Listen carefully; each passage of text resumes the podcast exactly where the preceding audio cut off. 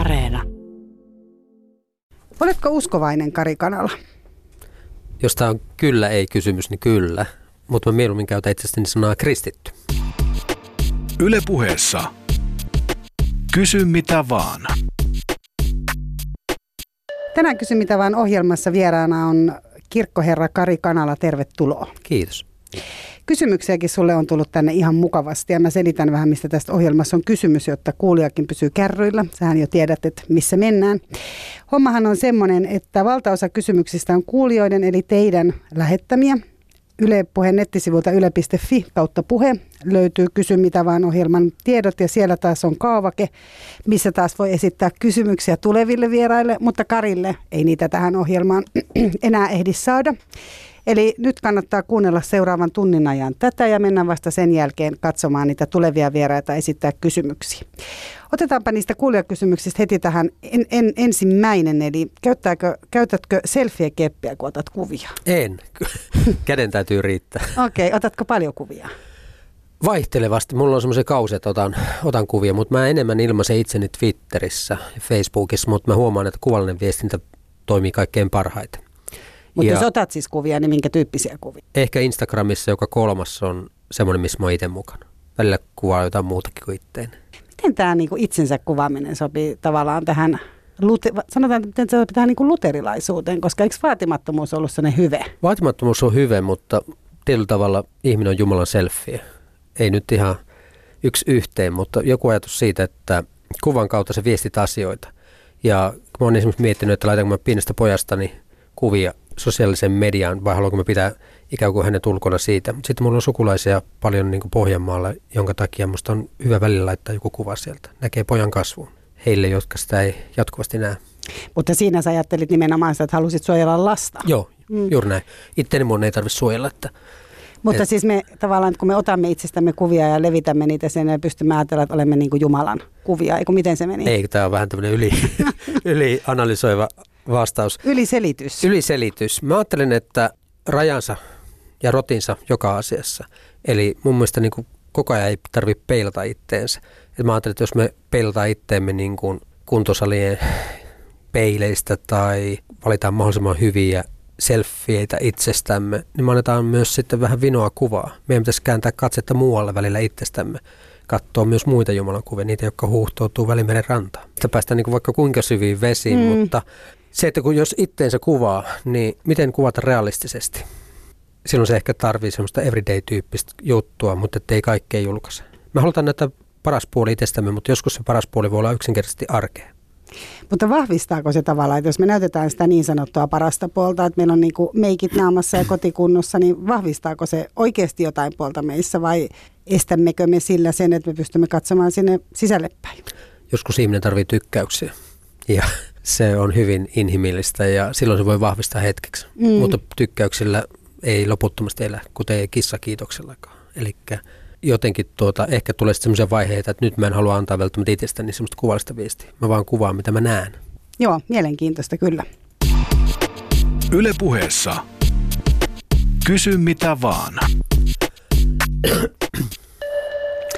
Sä sanoit heti tuohon alkuun, että et välttämättä ole uskovainen, mutta oot kristitty. Joo, jos pitää sanoa onko uskovainen, niin joo toki, mutta uskovaisuus on vähän semmoinen, jolla rajataan uskovat ja ei-uskovat ja ikään kuin ei olisi välimaastoa. Ihminen voi olla näin liikkeessä eri suuntiin ja ainakin mun uskollinen epäily on tärkeimpiä elementtejä. Ja sen takia mä ajattelen, että kristitty on hyvä nimitys. Silloin mä ajattelen olevani maailmanlaajaa Kristuksen kirkkoa. Että kristittyjä on eri puolilla ja meillä on vähän erilainen tapa hahmottaa kulttuuristakin lähtien meidän omaa uskoa. Ja usko on aina jollain tavalla myös yhteisöllistä uskoa. Ja sen takia musta on kiva ajatella itteni osaksi kristittyjä. Ja uskovaisuuteen liittyy paljon sellaista, että voi miettiä tarkoitusperiä, jos halutaan käännyttää ihmisiä. Mä en usko käännyttämiseen. Mä uskon keskusteluun ja sitten ihmiset itse vetää johtopäätökset, mihin haluaa kuulua. Mutta sulla ei ole semmoista taipumusta, että sä haluat jotenkin niinku julistaa. Papin työhön kuuluu julistaminen, mutta julistamista on monta eri tapaa. Mä ajattelen, että mun tapa julistaa on keskustelu ja dialogi.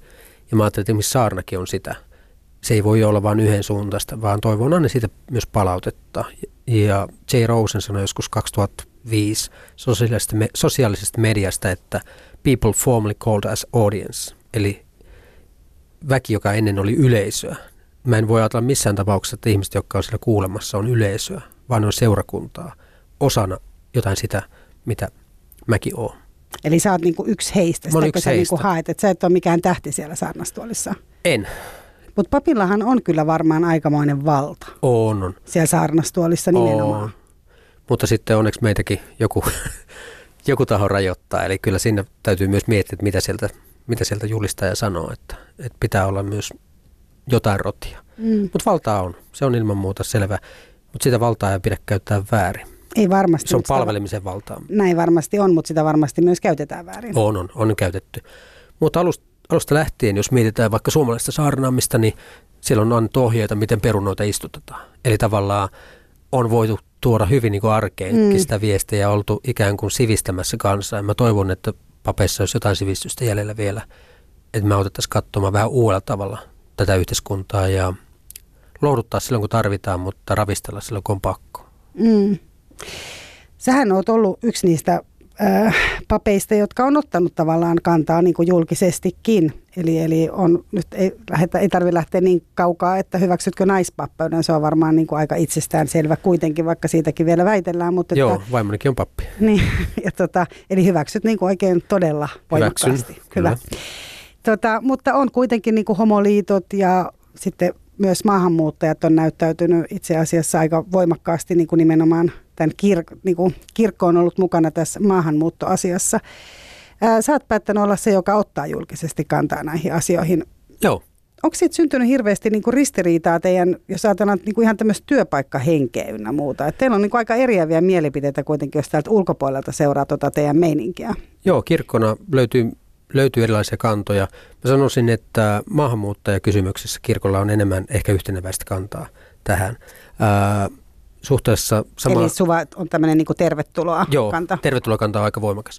Ja sitten myös samaa sukupuolta olevien suhteissa on tervetuloa-kanta, mutta sitten siitä vaihtelee käsitykset, että mitä voidaan tehdä ja missä järjestyksessä. Että pitääkö seurata sitä, että kirkko tekee yhteisen päätöksen asiasta. Siitä vähän vaihtelee kannat sitten. Mä itse olen ollut merimieskirkolla töissä ja Hampurissa ja Lontoossa ja mulla jotenkin siellä valkeni se ajatus, että kuka ikinä ovesta tulee, se on Kristus. Ne on kaikki samanarvoisia, yhtä tärkeitä ja meidän tehtävä on toivottaa tervetulleeksi kaikki. Ja sen takia, jos mä Paavalin seurakunnan puolesta jotain sanon, missä on kirkkoherrana, niin meidän laatulupaus on tervetuloa.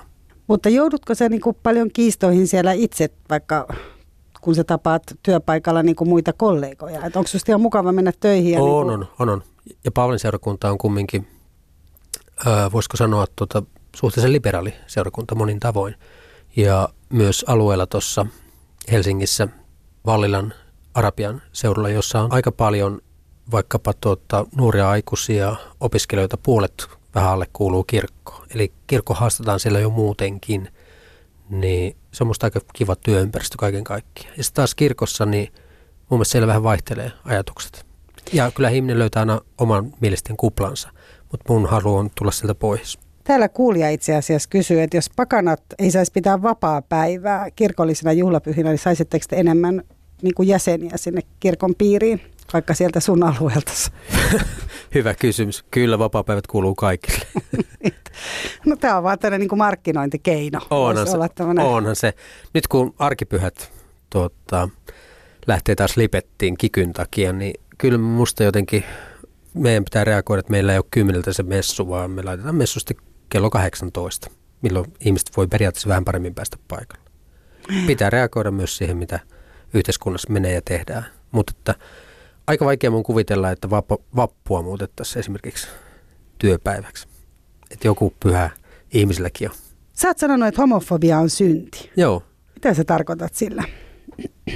No ensinnäkin sitä, että fobia ei ole tässä mielessä semmoista niin kuin pelkoa, vaan lähinnä semmoista niin kuin kammoa, jossa toimitaan diskriminoivasti sillä tavalla, että ihmistä asetetaan eriarvoiseen asemaan ja sillä tavalla, että homous nähtäisi syntinä. Sitten tästä totta kai kannat vaihtelee, mutta mun ajatus on se, että meidän tehtävä on suhtautua lähimmäisimme ymmärtävästi ja lähtökohtaisesti rakastaen. Keltä se on pois, jos kaksi ihmistä rakastaa toisia ja haluaa sitoutua toisiinsa? Joudutko sä paljon selittää tätä asiaa tuolla, niin kuin sanotaan, että ei niin kuin mediassa, vaan ihan niin kuin sun niin kuin kirkon jäsenien, tai ehkä nyt ei tämän liberaalimman alueen, mutta sanotaan, että noin niin kuin muuten keskimäärin. Kyllä mulle palautetta tulee aiheesta, ja jos nimellä kysytään, niin kyllä mä koitan pystyä vastaamaan, jos mä vaan kerkiän. Sitten jos tulee nimetöntä palautetta, niin ne mä laitan mappiööhön. Mun mielestä on hienoa, että nimellään kysytään. Mutta saako sä ihan tämmöistä niin varsinaista vihapostia sitten? No tulee sellaistakin, joo. Mutta toisaalta mä ymmärrän, että se mikä nähdään itselle vieraana, niin se voi olla jollain tavalla hankala käsitellä. Mutta tällä lausella mä oon koittanut niin kuin ilmaista sen oman kulmani tähän asiaan, että synti on mun mielestä sitä, mikä erottaa Jumalasta, ja synti on sitä, mikä erottaa meidät lähimmäisistä. Ja tässä tapauksessa tämä kohdistuu tähän viimeiseen. Eli otetaan se niin suomennettu versio. Eli tavallaan, koska nyt puhutaan koko ajan tämmöisiä niin niin käsitteitä. Niin, eli tavallaan se, että mä teen syntiä, jos en mä nyt hyväksy vaikka valittavaa naapuria. Riippuu, mistä naapuri valittaa. Jos se on oraa pihjalla ja airasta, niin hän voi olla jopa oikeassa. Synti on jotain sellaista, joka tulee möykyksi mun ja muiden ihmisten välille. Semmoisen, joka niin kuin sitoutuu mun ahneuteen tai kateuteen tai ylpeyteen, niin että ne lyö vähän överiksi asiat. Ja mä ajattelen asioita vaan omasta näkökannastani niin, että mä en pysty hyväksymään toisen tapaa olla tai toisen tapaa olla oikeassa. Et mä kuvittelen aina olevani oikeassa kaikessa. Niin silloin musta ollaan lähellä semmoista hybristä, sellaista ylpeyttä, jossa vaan minä ja mun totuus. Eli tämä on, yhdentyyppinen synti. Tämä on yhdentyyppinen synti, joo. Voidaan puhua niin kuin, perisynnistä, tekosynneistä ja muusta, mutta aika lailla synti on niin kuin sydämen vastainen asenne. Jos käytetään tämmöistä sydäntä ikään kuin tämmöisenä abstraktina kertomaan sitä, että me halutaan pahaa. Semmoista, mikä ei rakenna. Semmoista, joka on hyvin itsekästä. Mutta kyllähän se vaatii aikamoista niinku ihmisyyttä, se vaatii aikamoista niinku ihmisenä olemista, että eihän vaikka joku, ajatellaan, että on joku vaikka kiusattu teini-ikäinen, joo, joka haluaa pahaa kiusaajalle. Joo, niin täysin ymmärrettävä. Niin, eli eihän hän silloin niinku tavallaan, en usko, että hänen sydämensä halajaa niinku tehdä hyvää. Ei, mutta silti vahva viesti on Jeesukselta, Paavalilta, jos katsoo Paavalilta esimerkiksi tämmöinen, että voitaisiin sinä paha hyvällä. Että jos me tehdään hyvää, me astetaan tulisia hiiliä sen vastustajan päälle. Tulisia hiiliä siinä mielessä, että voiko hyvää vastustaa. Ja Jeesus kehottaa kääntämään poskensa. Se ei tarkoita sitä, että otetaan kaikki mahdollinen vastaan, vaan olla väkivallattomia. Ja mun mielestä niin kuin Gandhit ja Martin Luther Kingit ja vastaavat on kyennyt tämän tyyppiseen toimintaan. Niin mä ajattelen, että meidän yhteiskunnassa meidän pitäisi pystyä myös jollain tavalla tällaiseen vastaavanlaiseen. Ja sen takia kaksi tärkeintä sanaa meille tässä elämässä on ne, mitä me opetellaan millä tahansa kielellä. Kiitos ja anteeksi. Mutta se on aikamoinen niin kuin epäonnistuminen sitten joka ikinen päivä. Joka ikinen päivä. Joka ikinen päivä meillä on. Kun katsot sieltä peilistä, niin sä näet niin kuin paitsi vanhenevat kasvosi, niin myös sen oman epäonnistumisen. Onhan se niin kuin aikamoinen vaatimus. Se on aikamoinen vaatimus. Vaikka se on hieno pyrkimys, mä ymmärrän sen. Joo, mutta samalla on jotenkin ajatus siinä, että joka aamu on armuus. Joka aamu saan aloittaa alusta ja uudestaan. Ja myös kello 4 aamuyöllä on armuus. Myöskin. Ja kyllä mä olin aikanaan vetämässä seurakuntavaaleja, niin meillä oli tämmöinen mainoskamppi siinä mukana. Me saatiin niistä sitten tuntikohtaiset jutut. Ja kaikkein niiden klikkauksia oli yöllä 1 ja 4 välillä. Mikä mulla ainakin kertoi sen, että aika moni yksinäinen silloin käy tsekkaamassa asioita ja varmaan pohdiskelee aika paljon elämää. Mä mietin, että mitä me esimerkiksi kirkkona pystytään tarjoamaan semmoisessa tilanteessa. Ja kyllä mä ajattelen, että nykyään suurin ongelma on yksinäisyys. Ei terrorismi tai mikään tämmöinen. Ne kumpuaa sitten muun muassa tämän tyyppistä jutuista. Ja mä ajattelen, että yksinäisyyteen, jos me voidaan sitä jotenkin taklata, niin sinne meillä olisi tehtävää. Ja sen takia synti on jotain, joka A, erottaa meidät Jumalasta, mutta B, kuten Saarikoski nuoruuden päiväkirjassa sanoi, yhdistää meidät Jumalaan, koska me ei voida olla ajattelemättä häntä. Jep. Miten niistä synneistä pääsee? Sitten mä vielä ajattelen sitä, että kun joka päivä tässä selvästi syntiä niin kuin tekee tavalla tai toisella, vaikka pyrkiskin niihin hyviin ajatuksiin sun muuta, mitä tietysti koko ajan jatkuvasti teen, mutta siis miten niistä synneistä pääsee eroon? Se sana on anteeksi. Eli meillä on lupa pyytää anteeksi. Vaikka ei toinen sitä, niin kuin, vaikka sitä ei välttämättä osoittaisi sille, kenestä on paha ajatellut. Niin. Kyllä varmaan moni ajattelee vaikka Trumpista tällä hetkellä. Joo, paha. Eikä mikään ihme. Mutta syntiäkö me sitten tehdään? En mä tiedä, tehdäänkö me syntiä. Kyllä. Rumia ajatuksia, mutta Trumpia on vaikea käsitellä niin kuin normaali silkkihansikkain. No niin, hän on siinä asemassa, jossa niin kuin pitää olla vastuuta myös sanoista. Ja kyllä siihen voi aina puuttua. Synti ei ole erimielisyyttä, vaan mä ajattelen jotenkin synnin paljon laajempana, sydämen vastaisena asenteena Jumalaa lähimmäistä kohtaan. Jos me asetetaan itsemme yhdeksän ainoaksi Jumalaksi, jonka ympärillä kaikki pyörii. Mä vielä sanon sen tähän, että jos ajattelee tälle niin terapeuttiselta näkökulmalta, niin ihmisenä on hirveän tärkeä esimerkiksi purkaa vihansa ja ilmaista niin kuin myös ja viha on minusta hyvä, niin, mutta vihamielisyys on huono homma. Niin. Eli vihamielisyys on asenne. Viha on semmoinen, joka saattaa purkautua hetkessä. Niin. Mutta meidän pitää pystyä kontrolloimaan, miten se viha purkautuu. Niin siinähän voi loukata aika pahasti toista ja niin kuin nimenomaan silloin ei tehdä niin, että käännetään sitä toista poskia. Sanoit, että et itsekään. Oliko se niin, että sä et itsekään käännä? En aina. On aika surkea siinä mielessä, että siihen pitäisi pyrkiä jollain tavalla, mutta kyllä sitä sivaltaa sanoilla helposti takaisin. Niin, mutta tai aloittaa sen itsekin. Ja onhan se turhauttavaa, että ei pysty elämään niin kuin maksimi olisi tai Jeesus neuvoo. Mutta vielä mä ajattelen näin niin kuin kristityn näkökulmasta, että jos tavallaan on tärkeää, että purkaa sen vihan, mutta olematta vihamielinen, mutta purkaa sen suuttumuksen, jos nyt vaikka kotona hermostuu lapsille tai muuta. No lapset on huono esimerkiksi. Siitä seuraa koska aina niin kuin ylimääräistä huonoa mieltä. Mutta se on hienoa, mistä lapsetkin oppii sen, että äiti tai isä tai vanhempi huoltaja sanoo, että anteeksi, mä käyttäydyn todella huonosti. Ja musta se on hyvää esimerkkiä.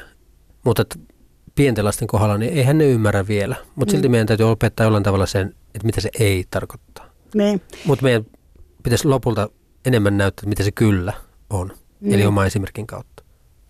Mutta onko sun mielestä niin kuin tärkeämpää ihmisen mielenterveydelle se, että hän on jos ajatellaan, että ihmisen mielenterveydelle on tärkeää, että hän purkaa sen kiukkunsa, mutta kristittynä olisi hyvä, että hän kääntäisi poskensa ja nielaisisi sen ja kävisi sitten vaikka polkemassa jalkaa vessassa. Kumpi sun mielestä on niin kuin nyt tärkeämpi asia? Riippuu asiasta. Silloin kun puolustetaan ihmisten oikeuksia, niin silloin saa suuttua oikeasti. Silloin saa niin kuin antaa palaa. Mutta sitten jos kyse on niin kuin minusta ja mun oikeuksista, niin sitten voi käydä vähän polkemassa jalkaa. Yle Puheessa. Kysy mitä vaan. Näin on. Kysymyksiä on tullut kuulijoilta, kuten tässä Kysy mitä vaan -ohjelmassa tapana on. Vieraana on kirkkoherra Kari Kanala. Ootko tee- vai kahvimiehiä? Kahvimiehiä. Joo, paitsi nyt kun yritin vähän laihduttaa, niin 3 mennessä sain 2 kuppia juuri kahvia ja sen jälkeen vihreätä teetä. Aijaa, no miten se siihen laihduttamiseen? Eikö se nyt parempi ole, jos sä juot sitä kahvia oikein paljon, ei tarvitse syödä? No periaatteessa joo, mutta totta kai se vihreä tee on vähän terveellisempää sitä kaiken kaikkiaan. Mutta mä oon siis kahvimies. Niin. Kyllä mä juon monta kuppia kahvia päivässä. Mites kun sulla on tommoset ammattivalintakysymys? Niin, jos ajattelin, että jos teillä on joku tämmöinen, niin kuin on hautajaiset tai risteiset tai muuta, jäät sä sinne kaffelle? Kyllä mä pyrin jäämään, että koitan rakentaa aikatauluja sillä tavalla, että mulla on aikaa olla myös ihmisten kanssa sen toimituksen jälkeen. Et jäät sinne ihan kunnolla juttelemaan? Joo, pyrin siihen. Mitä ihmiset tulee sulle juttelemaan semmoisista tapauksista? Kaiken näköistä. Silloin mulla oli Englannissa töissä, niin miehet tuli kyselemään, mikä sun foodissa seuraa. Sitten lähti helpot jutut liikkeelle. Sitten välillä joku voi vähän kainostella, mikä se tuo pappi on, mutta jo toimituksessa pitäisi pystyä jollain tavalla murtamaan sitä jäätä. Mutta ennen kaikkea mä oon tavannut ne ihmiset, joita se koskee, se toimitus, niin etukäteen.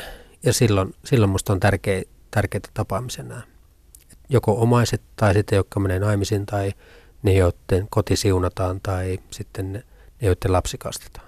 Niin sä oot tuonut sinne niin kuin periaatteessa suhteen silloin, kun sä oot mennyt ennen sitä ja sitten tavallaan viet loppuun tämän tapaamisen. Kyllä, ja mielellään sitten jälkikäteenkin on yhteydessä, jos vaan aikaa riittää.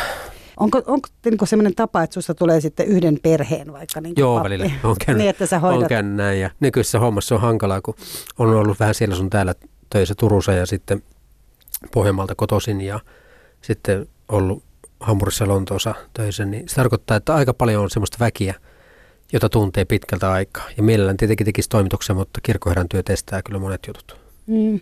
Mutta se on varmaan kyllä aika niin kuin antoisa ja tärkeä, jos pääsee niin kuin perheen niin kuin sisälle. Joo, se on tosi kiva ja sitä niilläkin ei ole harhaluuloja musta. Kuulija kysyy sitä, että tunnustaako ihmiset sulle koko ajan syntejään? Ei koko ajan, mutta välillä.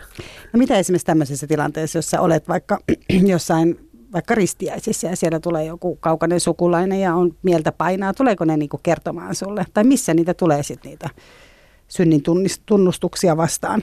No niitä voi tulla vähän erilaisissakin kuvioissa ja joskus niinku paaritiskilläkin joku voi tunnistaa. Ja ne on niinku, sitä paikkaa ei voi sillä lailla sanoa, mutta jos kokee, että okei, nyt tämä ihminen haluaa kertoa ja avautua, niin joko niin, että siinä tilanteessa etsii semmoisen tilanteen, että voidaan rauhassa jutella, tai sitten sanoa, että hei, sopiks, että mä soitan sulle, että annaks mun numeron, niin jutellaan voi huomenna tästä lisää, tai katsoa, että mikä siinä on niinku järkevää siinä tilanteessa. Mutta ilman muuta pitää olla ihmisten käytettävissä tällä tavalla. Että. Ja sitten synnin tunnustamisia tai asioiden kertomisia, tämä skaalahan on laaja, niin pitää myös ajatella sillä tavalla, että nämä on sielunhoidollisia tilanteita. Joskus siihen voi liittyä jopa rippi, eli synnin tunnustus ja synnin päästö. Lähtökohtaisesti kuitenkin se, että mitä ihmiset mulle juttelee luottamuksella, niin se pysyy luottamuksellisena. Mun tehtäväni on juoda kahvia ja pitää turpani kiinni. Onko tämä synnin tunnustus ja synnin päästö ja nämä muut, niin onko nämä siis jotain, niin kuin, tuleeko nämä jostain, katsotaanko nämä jostain paperista, onko nämä niin kuin ihan, että jos mä tulen sun luokse ja kerron, niin kuin tunnustan syntini, niin jonkun rukouksenko sä luet mulle sitten, vai mitä sä tarkoitat? Synnin tunnustusta seuraa synnin päästö. Se on armon vakuutus, lupaus siitä, että Jumala antaa tämän anteeksi.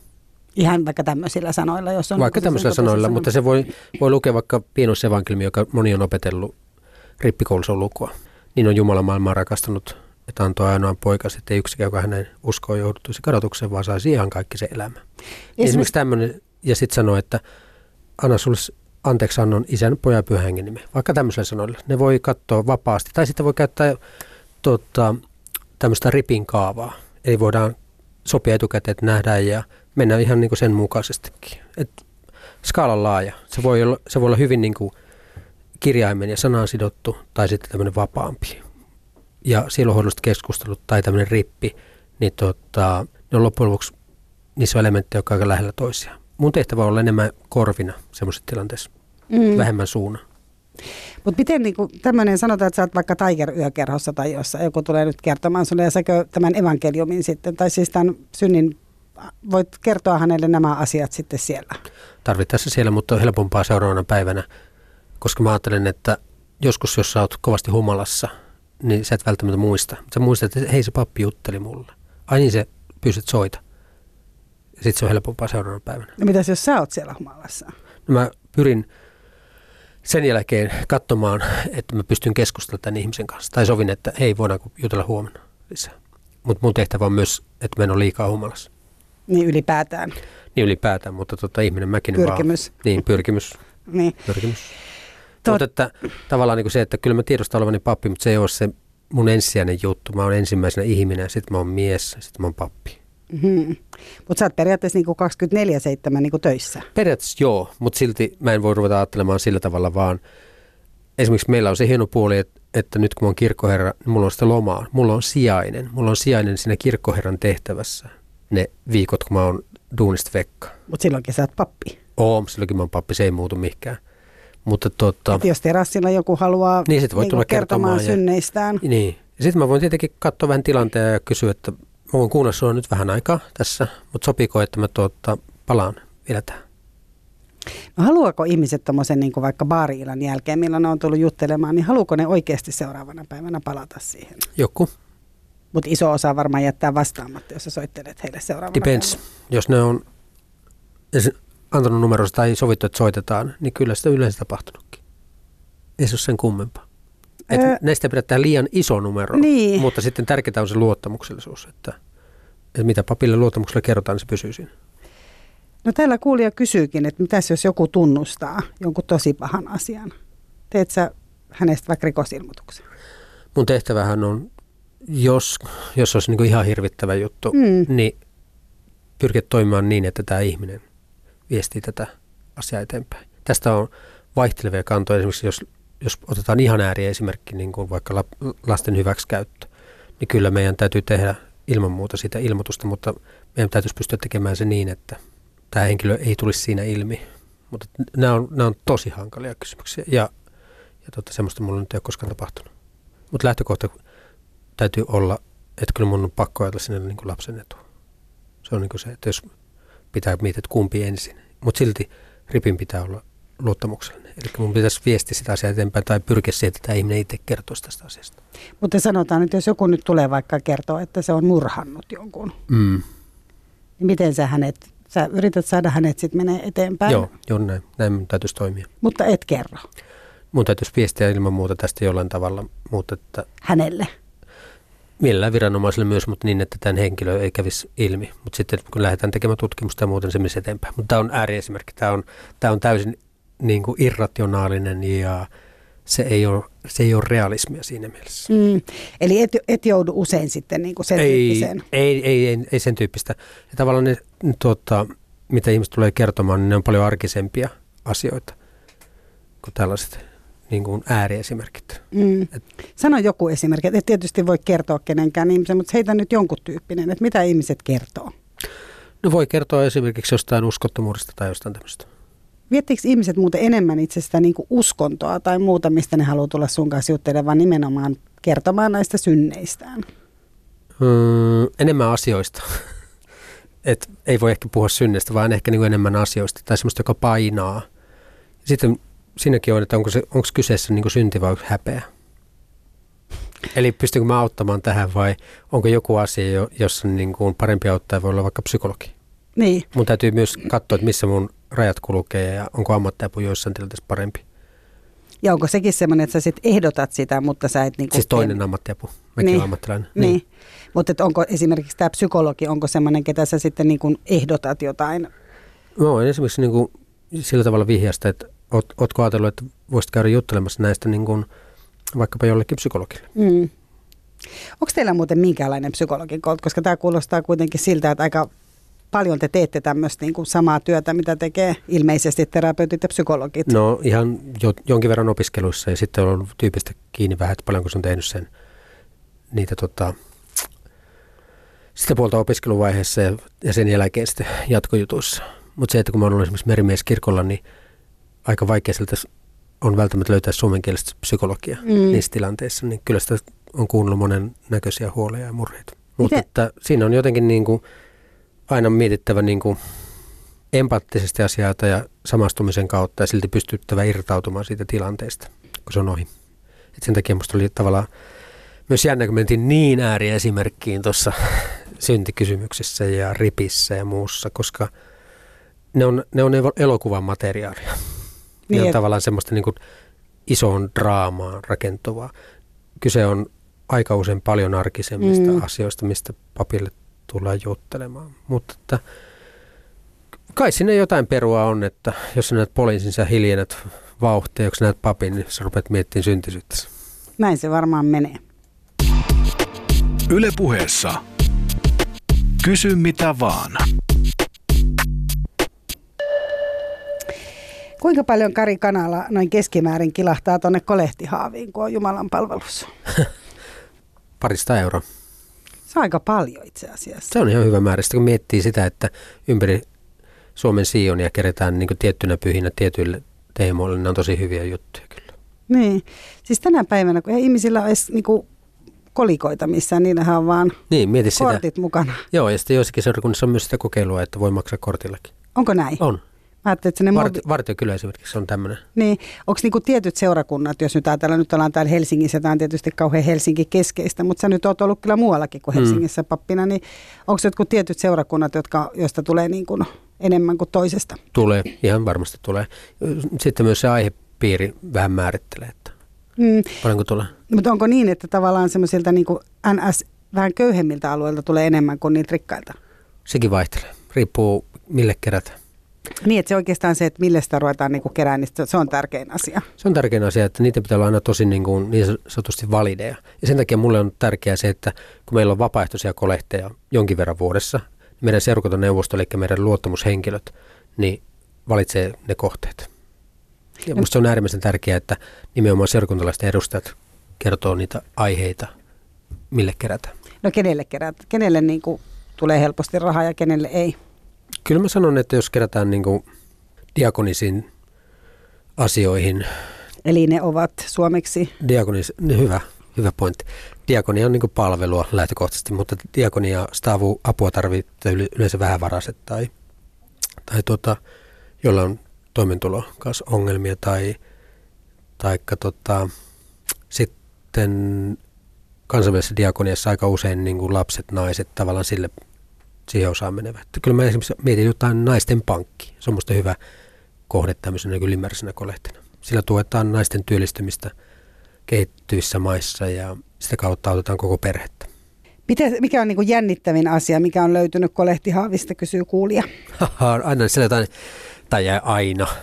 Mutta kyllähän sieltä löytyy niin kuin muiden maiden rahaa välillä.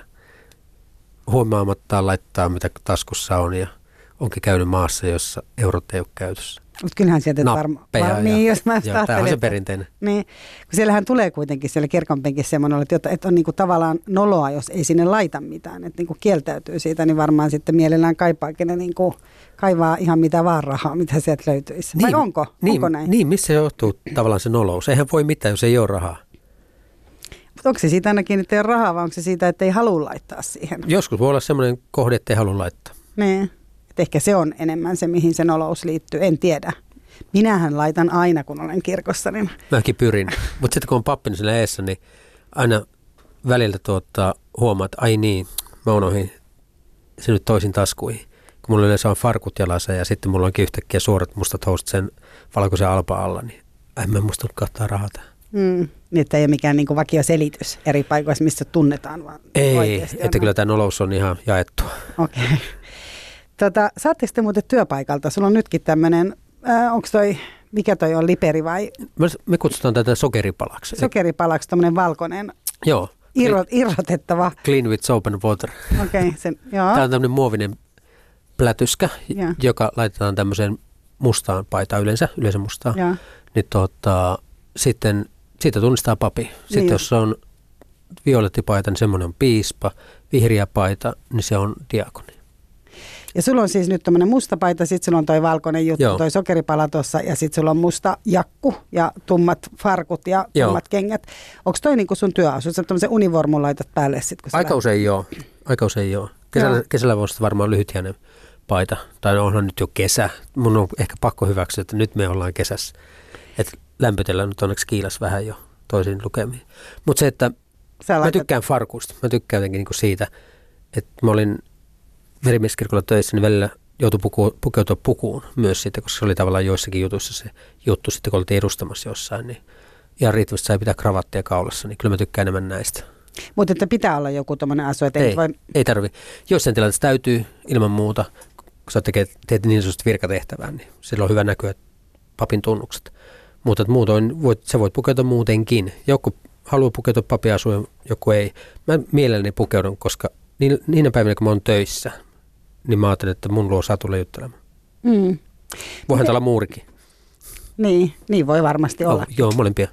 Miksi muuten uskot niin, että ateistit haluaa niin usein jotenkin niin kuin väitellä siitä asiasta?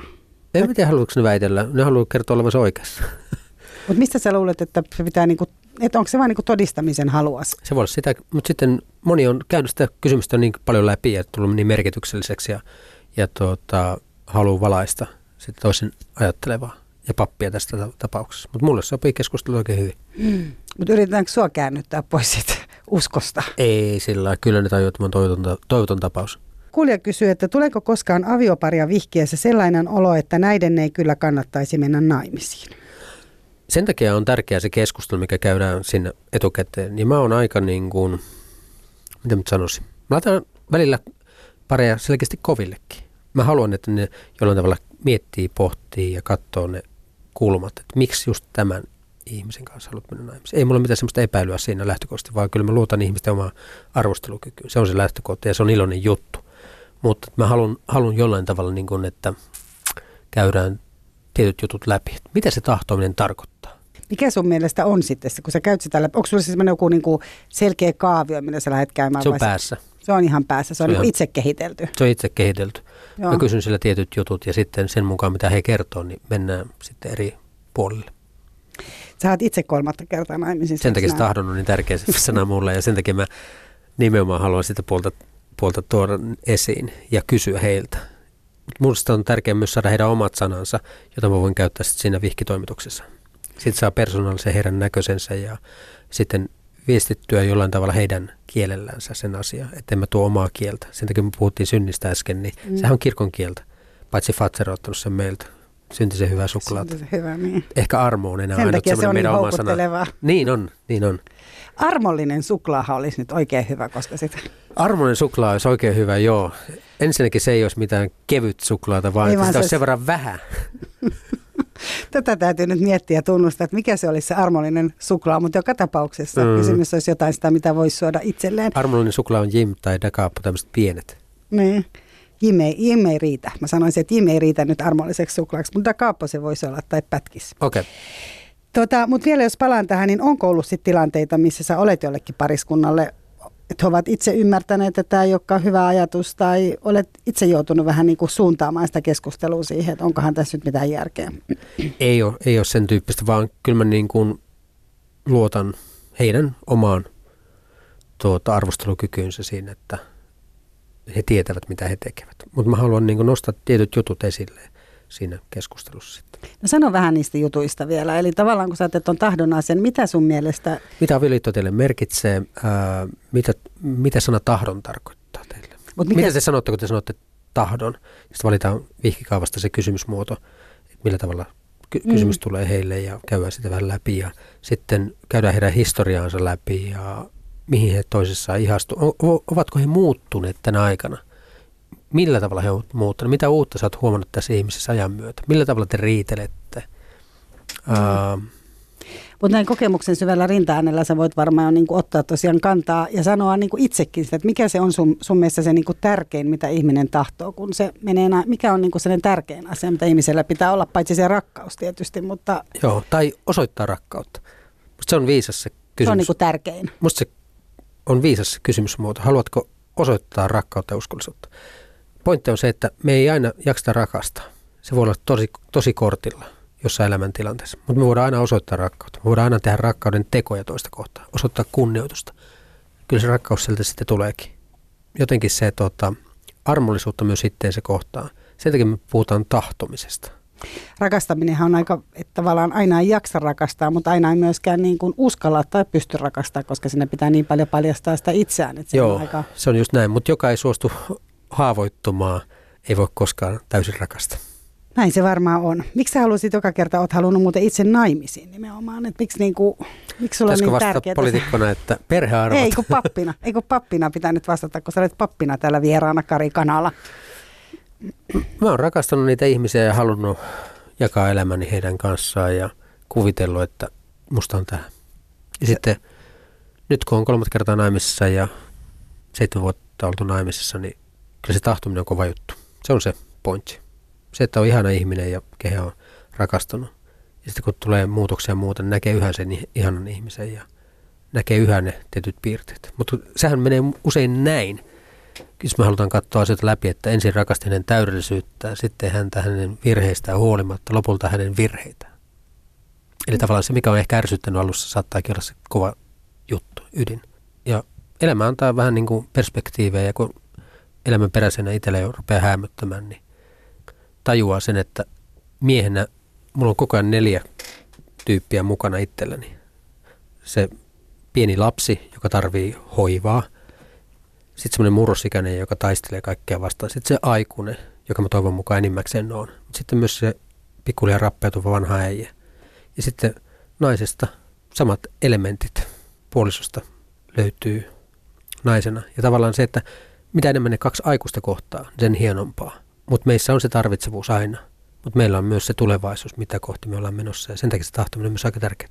Tavallaan kuulostaa siltä, että aika monelle olisi varmaan niin kuin tarpeen käydä sellainen niin kuin kunnon avioliittokurssi ennen avioliittoon astumista tai ylipäätään ennen niin kuin, tavallaan sitoutuneeseen parisuhteeseen menemistä, koska kyllähän noi vaatii aika paljon niin kuin tietoisuutta. Ne vaatii tietoisuutta. tärkeintä musta on se, että tunne itsesi. Siitä kaikki lähtee. Tavallaan kannatko sä suhteesta toiseen saman jutun? Rakastutko sä rakastumisen tunteeseen? Kun tulee tietyt ongelmat, niin toimitko sä aina samalla tavalla? Tunne itsesi, se on se avain. Ja tunteet on tietoa. Se on mun viestini miehille. Naiset tämä osaa. Ja helpottuuko se toisen rakastaminen sitä myötä, kun oppii rakastaa itseään? Jos oikealla tavalla oppii rakastamaan itseään, hyväksymään itseensä, niin silloin se helpottuu. Silloin ei orjaile toista eikä päälle pääsmärä, vaan löytyy semmoinen niin kuin sopusuhtainen suhe siihen toiseen. Arvaa oma tilasi ja anna arvo toisellekin, oli vanha sananlasku ja se on musta aika viisas. Yle Puheessa. Kysy mitä vaan. Kari Kanala, levitätkö sä näkkileivälle voin oikealle vai väärälle puolelle, kysyy kuulija. Oikealle. Kumpi niistä oikein? Tasaisempi. Mutta mun pakko sanoa näkkileipää, että armeijan aika teki mulle sen, että mä en vähän aikaa tai pitkä aikaa syönyt näkkileipää, jonut teetä tai tykännyt jonottamisesta. Nämä on yhä kortilla kaikki. Mä mieluummin syön hapankorppua, mutta kaikki niiden ruisleipää. Niin, mä en käytä voita. Tämä on se yksi juttu. Miten sä syöt leipää ilman voita? Juusto. Niin pelkällä juustolla. Joo, ja jotain sitten kalkkunaa tai kinkkua tai jotain muuta mukaan. Mielellään vähän vihreätäkin, mutta juusto on se juttu. Joten levittäminen riippuu levitteestä. Jos on tuore juusto, niin oikealle puolelle. Oikealle puolelle. Siinä hapankorpussa myös sä laitat sille niin kuin tasaisemmalle, ei sille rososelle. Itse asiassa mä laitan rososelle hapankorppuun. Mä toimin epäjohdonmukaisesti. Niin, näin on. Niin. Banaanin mä kuorin aina oikein päin, mutta kaikki muu menee sitä. Banaanin kuorit oikein päin? Niin. Miten banaanin voi kuoria niin kuin väärinpäin? Moni ottaa sieltä, niin kuin, sieltä isosta päästä, mistä se roikkuu siellä siinä banaanipuuko se nyt on. Tai niin, sehän on se oikea pää. No niin, moni sanoo, mutta mä ajattelen toisinpäin. Ahaa. No mutta näihin pappiskysymyksiin lisää. Eli täällä kysyy kuulija myös, että miten hallitaan tunteita esimerkiksi lapsen hautajaisissa? Saako pappi tunteilla? Saa, mutta mä oon oppinut painamaan kynnellä toisen kynnen alle voimakkaasti, ettei rupeisi itkemään tai ettei esimerkiksi naurata, koska sekin voi olla sellainen reaktio, joka voi kummallisessa tilanteessa tulla. Ei todellakaan silloin, kun lapsen hautajaisista on kyse, mutta joissain tilanteissa, jossa voi niin kuin olla yllättäviäkin tilanteita, niin mä oon oppinut painamaan tonne. Yllättävällä tilanteella tarkoitan sitä, että Englannissa kun olin toisena pappina, englantilainen pappi oli sopinut häämusiikit ja muut. Lähdettiin kulkemaan arkua edellä, lähtömusiikki lähti. Tadadadaa, tadadatataa. Mä rupesin naurattaa ihan mielettömästi Final Countdown. Sen jälkeen mä opin painamaan tuonne kynneen. Eli tavallaan se oli niin puskista, että mä en voinut kuvitellakaan. Yhtäkkiä se vaan osui johonkin nauruhermoon. Mutta voiko esimerkiksi itkeä? Voiko osoittaa sillä tavalla? Niin kuin? Voi. Ei mikään tunne ole kiellettyä, mutta mä oon siinä tilanteessa johtamassa sitä tilannetta. Varsinkin hautajaisissa, niin kuin siellä jos missä pappia musta tarvitaan sanottamaan sitä surua, mutta johtamaan tilannetta myös selkeästi, mitä tapahtuu seuraavaksi. Ja ihmiset ei tarvitse miettiä sellaisia asioita. Ilman muuta voi näyttää tunnetta ja jokainen tekee sitä niin kuin persoonansa kautta. Musta jos niin kuin on kova kuin kivi, niin ei siitä yhtään mitään tule. Että kyllä liikutusta varmaan näkyy, mutta sitten mun tehtävä on kuitenkin viedä sitä tilannetta eteenpäin. Et joskus mä oon purskahtanut itkuun sit sen jälkeen, jos on ollut semmoinen aika niin kuin raskaat hautajaiset, niin pari kertaa on käynyt sillä tavalla, että yhden kaverini vaimon kun siunasin, niin sen jälkeen kun se oli ohi, niin sitten tuli itku. Lähdetkö ylipäätään, niin kun jos sulla on läheisiä ihmisiä? Jos on tämmöinen niin vastaava tilanne, niin onko papin hyvä lähteä niin liian läheisten ihmisten? No mä oon siunan omat vanhempani. Se on aika kova paikka. On se, mutta mä ajattelen sen kunniatehtävänä. Ja mä ajattelen sen niin kuin sitä kautta, että tämä on mun viimeinen palvelus heille. Olitko sä siinä pappina vai poikana? Sekä että. Sovittiin, että lasketaan kukat siinä alussa, jolloin mä poikana voin laskea kukat. Ja sitten pappina vie sen tilanteen eteenpäin. Mutta sitten ystäväni vihki meidät ja sama ystävä sitten kastoi meidän pojan. Siinä mä haluan olla isän. Se on niinku taas erilainen rooli. Et jotenkin se, että kun on siunan omat vanhempansa, niin musta se on ollut hyvä juttu. Kumminkin tuntee ne ja tietää sanoa niistä jotain. Semmoista niin kuin yleistä, mutta jotain detaljia. Jotain semmoista niin kuin yksityistä tai pientäkin, jolla voi olla joku merkitys. Ja voiko siinä olla myös jotenkin se niin kuin sukupolven siirtymä? On, juuri näin. Että se kuulostaa siltä, että... Joo, tavallaan sitä on nyt sitten tätä myöten vanhin tässä. Ei kyllä vanhin, mutta jotain. Suvun tai perheen vanhin siinä tapauksessa. Joo, suvun ei. Mutta saiko siinä tilanteessa, pystyykö siinä itkemään sitten myös? No mä itkin etukäteen. Esimerkiksi kun isän siunasin 7 vuotta sitten, niin mä ajoin Pohjanmaalle ja kun mä lauloin sille yhden laulun sitten. Lauloin sitä laulua niin kauan, että ei enää itketä. Sitten mä tiesin, että nyt kyllä mä pystyn tämän hoitamaan. Eli tavallaan itkee ne etukäteen. Itkeekö muuten suomalainen mies nykyisin helpommin kuin ennen? No vaihtelee. Et ole huomannut semmoista niinku selkeätä kehitystä? Ei. En mä tiedä, onko se kehitystä. Jos itkee? Niin. No hei. En mä tiedä, onko se taantumaakaan. Pointti on se, että jokainen kokee surun omalla tavallaan ja sille pitää antaa se syvyys. Silloin kun ihminen itkee, niin se on tietyllä tavalla helpottavaa ja hyvänkin nähdä, että ei saa ulos sitä. Et esimerkiksi lasten ja nuorten kohdalla, jos se ei tule ulos jollain tavalla, niin kuin näkyvällä tavalla, niin silloin on syytä jotenkin tarkistaa, että mikä on tilanne. Niin, että sä et ole sitä mieltä, että meidän pitäisi koko ajan saada niin kuin poikiamme tai miehiämme niin kuin osoittaa sitä surun tunnetta itkemällä tai jotain? Ei tarvi. Mun mielestä ne voi osoittaa, jos ne haluaa. Eli tavallaan se, mikä tuntuu hyvältä ja luonnolliselta.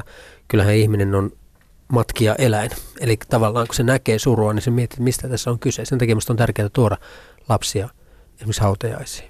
Ja muistuttaa myös elämän jatkuvuudesta.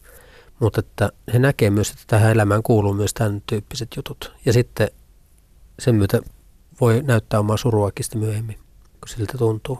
Että jos poika itki tai tyttö itki, niin mulle se on ihan sama asia.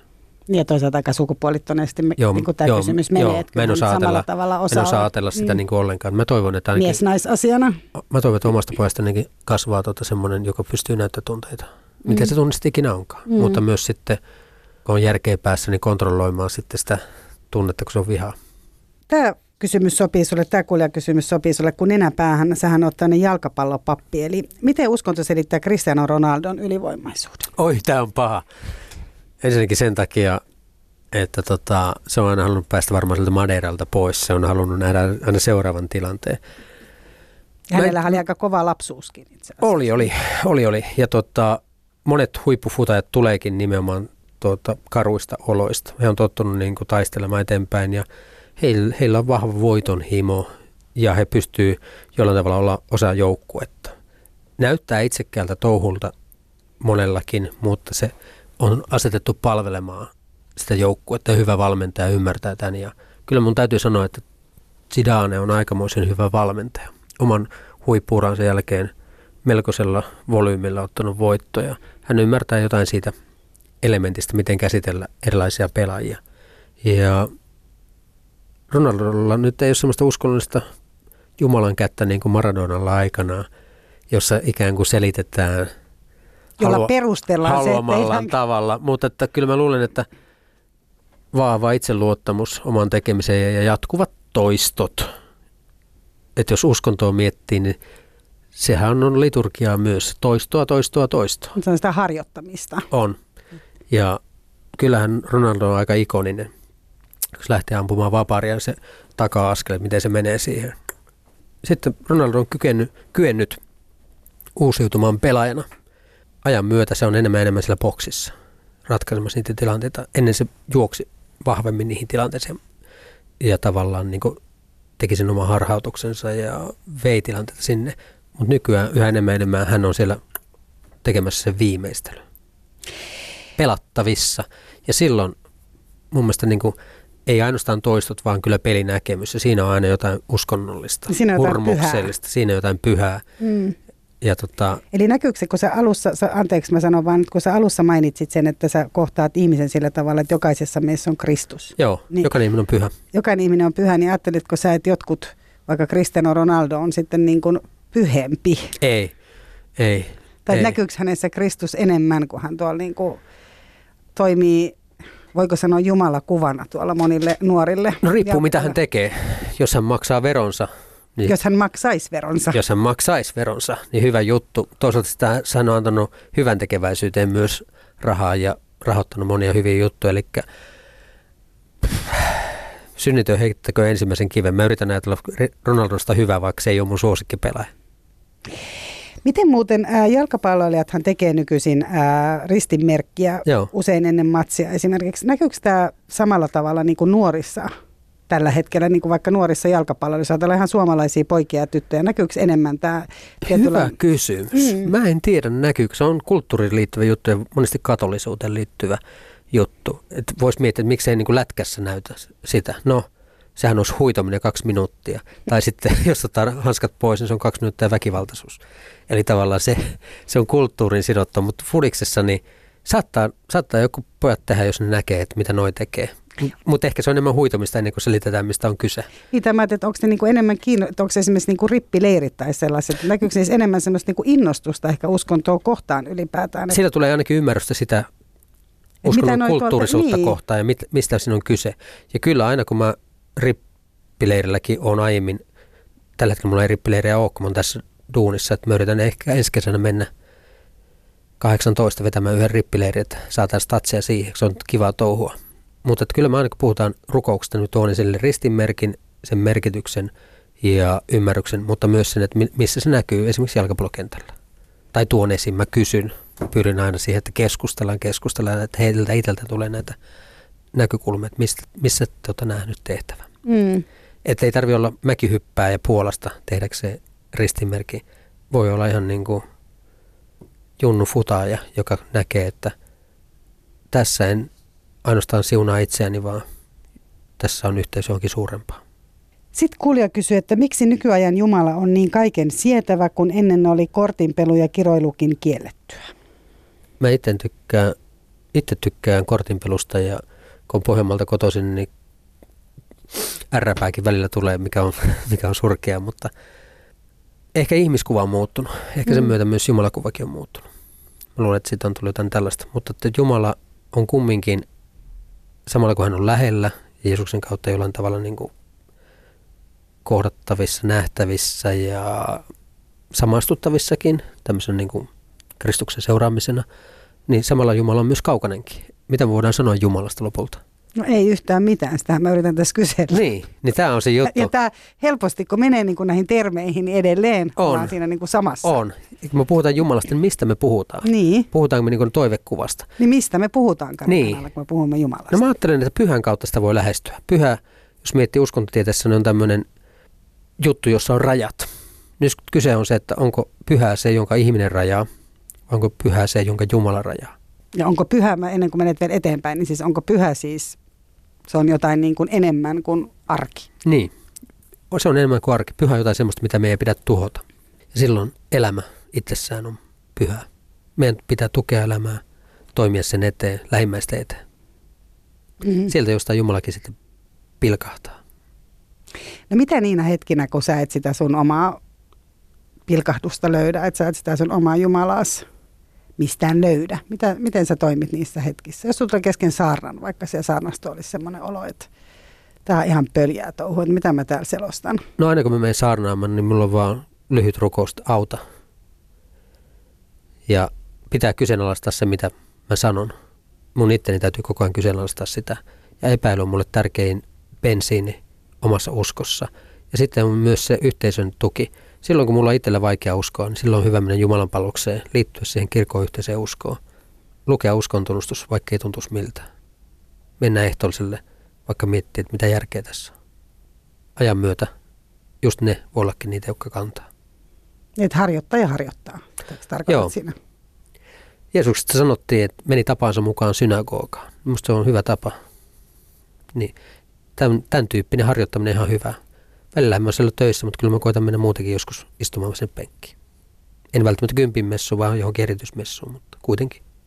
No tässä oli aika paljon. Niin oli.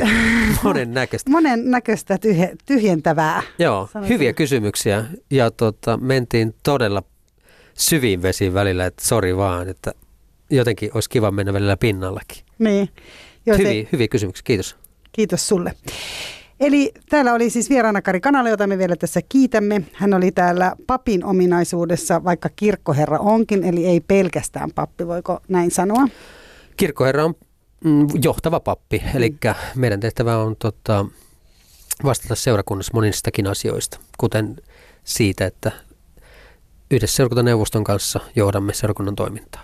Eli tämä on yhteispeli. Ja päätätte vähän, että minkälainen seurakunta teillä sitten on. Joo, suuntia ja strategiaa ja kulmaa, että mihin keskitytään. Ja meidän tehtävä on tehdä avoin, matalan kynnyksen seurakunta. Mä ajattelin, että Paavalin seurakunta on uusien haasteiden seurakunta. Tartumme niihin mielellämme. Ja Paavalin seurakunta on täällä Helsingissä. Juuri näin. Kertokaamme tämä. Mutta nyt kello on tosiaan sen verran, että meidän pitää lopettaa, joten lämmin kiitos myös kuulijoille. Ja näitä Kysy mitä vaan -jaksojahan on paljon tulossa lisää, joten menettehän tuonne Yle Puheen nettisivuille yle.fi/puhe. Sieltä löytyy Kysy mitä vaan -ohjelman tiedot ja sieltä taas löytyy kaavake, millä voi esittää kysymyksiä tuleville haastateltaville. Ja jotta tämä menisi riittävän monimutkaiseksi, niin siellä on iso liuta niitä haastateltavan mahdollisuuksia, eli sieltä vaan pitää klikata oma, esittää hänelle kysymys tai 2 tai 10. Näin voi tehdä. Mutta tässä vaiheessa siis... sanotaan, että kiitos ja näkemiin. Kiitoksia. Yle Puheessa. Kysy mitä vaan.